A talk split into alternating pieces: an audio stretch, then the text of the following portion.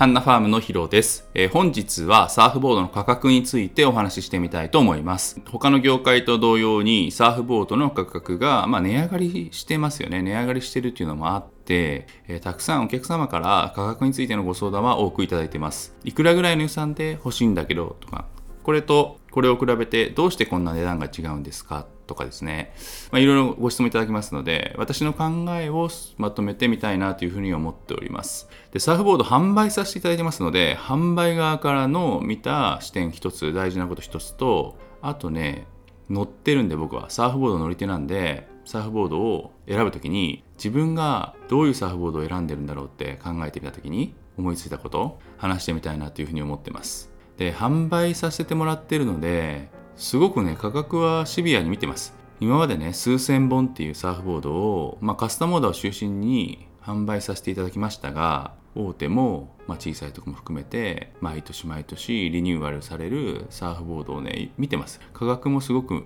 チェックしてます。そんな中で私が思うのはですね個人的かもしれないし性善説かもしれないけどうんとぼったくりねほとんどないサーフボードの中で。あと偽物とかもない。あんまり。聞いたことないです。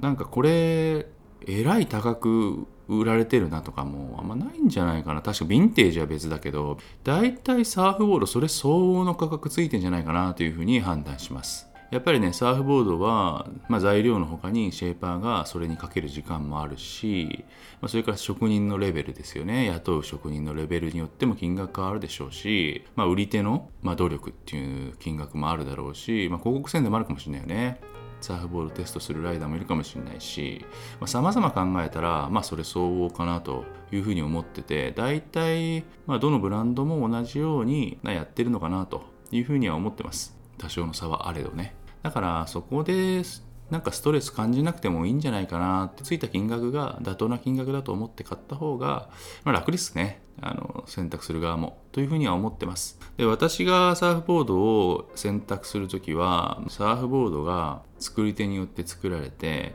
自分の手元まで届くこのドラマをですねすごく大事にして僕はサーフボードを選んでる。なぜかっていうと自分はサーフィンは人生の中で大きな部分を占めてるし、うん、サーフィンはかけがえのない時間だしその時に使うサーフボードだから大事にしてる。それは人それぞれあると思います。例えばね僕はサーフボードが届くドラマを大事にしていますがもしも夏にですね友達と海水浴に行く時にサーフボード1本あるとみんなで楽しめるよねと乗り回してもしかしたらサーフィンって楽しいってなるかもしれないから1本持ってかないって言った人にとって高いサーフボードいるかって言ったらいらないですよね。そういう方にとってソフトボードいいんじゃないですか？ソフトボード。楽しいと思う。それ金額安くていいと思うので一番安くてもいいと思うんですよね。あとは月1回しかサーフボード行かないからそんなにそんなにいいのいらないよっていう方いますよね。その方は、えー、プロサーファーがテストしてサーフボードいらないですよね。いらないと思う。あとは本当の趣味はね一番の趣味は自分の中でバイオリンだと。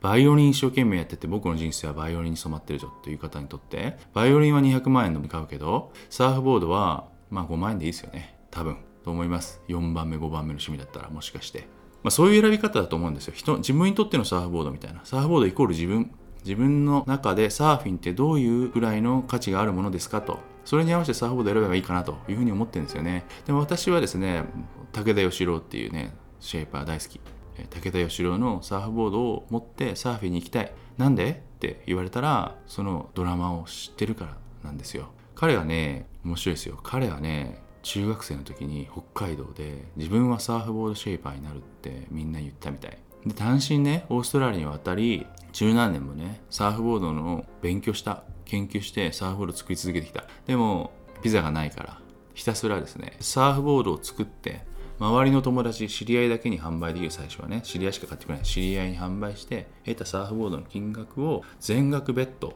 学生ビザに。学生ビザを取ればオーストラリアに滞在できるから。学生ビザの学費ですね。ベッドするためにサーフボードを販売する全額ベッドの繰り返しですよ。毎年毎年それの繰り返しでビザをどんどんどんどん取っていって十何年ですね。ひたすらサーフボードを作ってきたの。でその後ようやく永住権出たの。永住権出たら今度サーフサーフボード作りに集中できるわけ。全時間を集中できるようになった。それから彼は開花したって日本人のシェーパーがオーストラリアで自分のブランドで成功するっていうのはほぼ不可能だって言われてきました。なんでかっていうとオーストラリアの人たちはみんな仲優しいので別に人種差別とかするわけじゃないんだけどしてるわけじゃないんだけど国技だからあっちはサーフィンが。サーフボードを作るのは世界一は自分たちオーストラリアだと思ってるしサーファーもうまいのはオーストラリア人からたくさん出てるからすごくプライドあるんですよねやっぱねそこに。日本人がですね一人でねシェイプしてグラスしてサンディングして仕上げまでね一通で自分で全部やってるサーフボードブランドをオーストラリア人が選ぶかってそのプライド高きオーストラリア人が選ぶかって。いやーこれはねブランドとして成功するわけないっていうのが、ね、一般的な見方なんですよ、うん、たくさんのシェーパーが生まれてきたらそうやって日本人シェーパーがなかなか難しい。日本人には売れるんだけど。オーストラリアで作ってる日本人シェーパーだから日本人で売れる。だけどね、吉郎武田はね、その反対言ったんだね。今日本では売れ売れてないんだほとんど。売れてないんだけど、オーストラリアではめちゃくちゃ注目されてめちゃくちゃ売れてるんですよ。これはね、すごいことなんですよ。自分の実力、シェイプを信じて、アート性を信じて打ち込んできた年月が形になった2019年に、ね、バーレーヘッズにあるビール工場バーレーブリューワリーだったかなビール工場でサーフボードクラフトマンシップっていうイベントが行われたんですねでオーストラリアを代表する、えクラフトマンが22名招待制で選ばれた。そこに武田義郎が選ばれた、え招待の中に1人入った。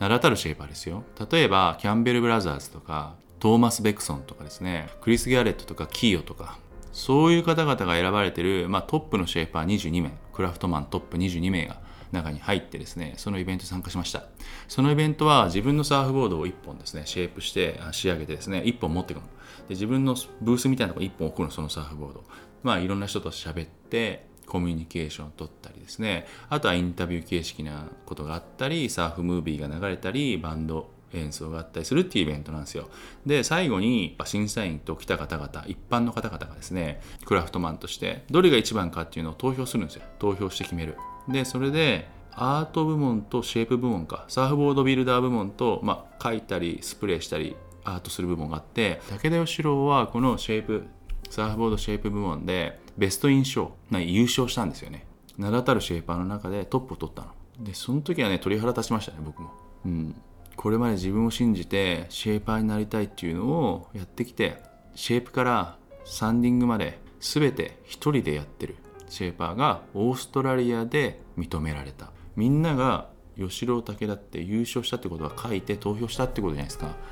いやこれすごいことだなと思って。でまたそこでも名前が出て吉郎武だって誰だよみたいになったのも結構あると思う。でねその次の日はねマーク・リチャーズが工場をね訪問してる。吉郎武だって何だって。誰だって？どんなシェイプするのって？どんな人なんだって？そのニュースを聞いたマーク・リチャーズが訪問したぐらい、まあ、結構インパクトがあった。大会だったイベントだったと思うんですね。そんな彼が作るサーフボードシェイプから仕上げまでやってくれる作ってくれる自分のために作ってくれるあのサーフボードですね。ここの私の手元に届くドラマを私は買ってそれを持ってサーフィンしたい。そういう気持ちでサーフボードを選んでるってこと、まあ、これは僕の一例だけどそういう気持ちもあるじゃないですか選び方に。だからそこは価格とは一切関係なくて僕にとって吉郎武田のサーフボードでサーフィンするっていうのは価格じゃないという見方もできる。そういう価値観でサーフィンする方もいるっていうことですよね。だからすっごい安いサーフボードでやることがいいのか。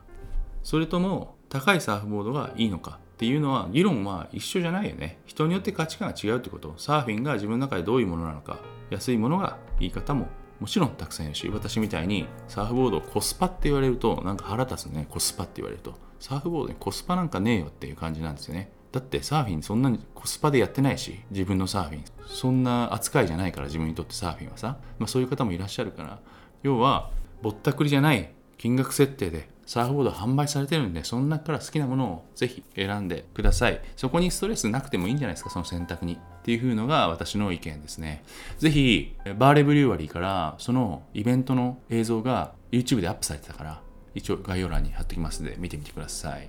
以上本日はサーフボードの価格について私の考えを話してみました。ありがとうございます。また次回よろしくお願いします。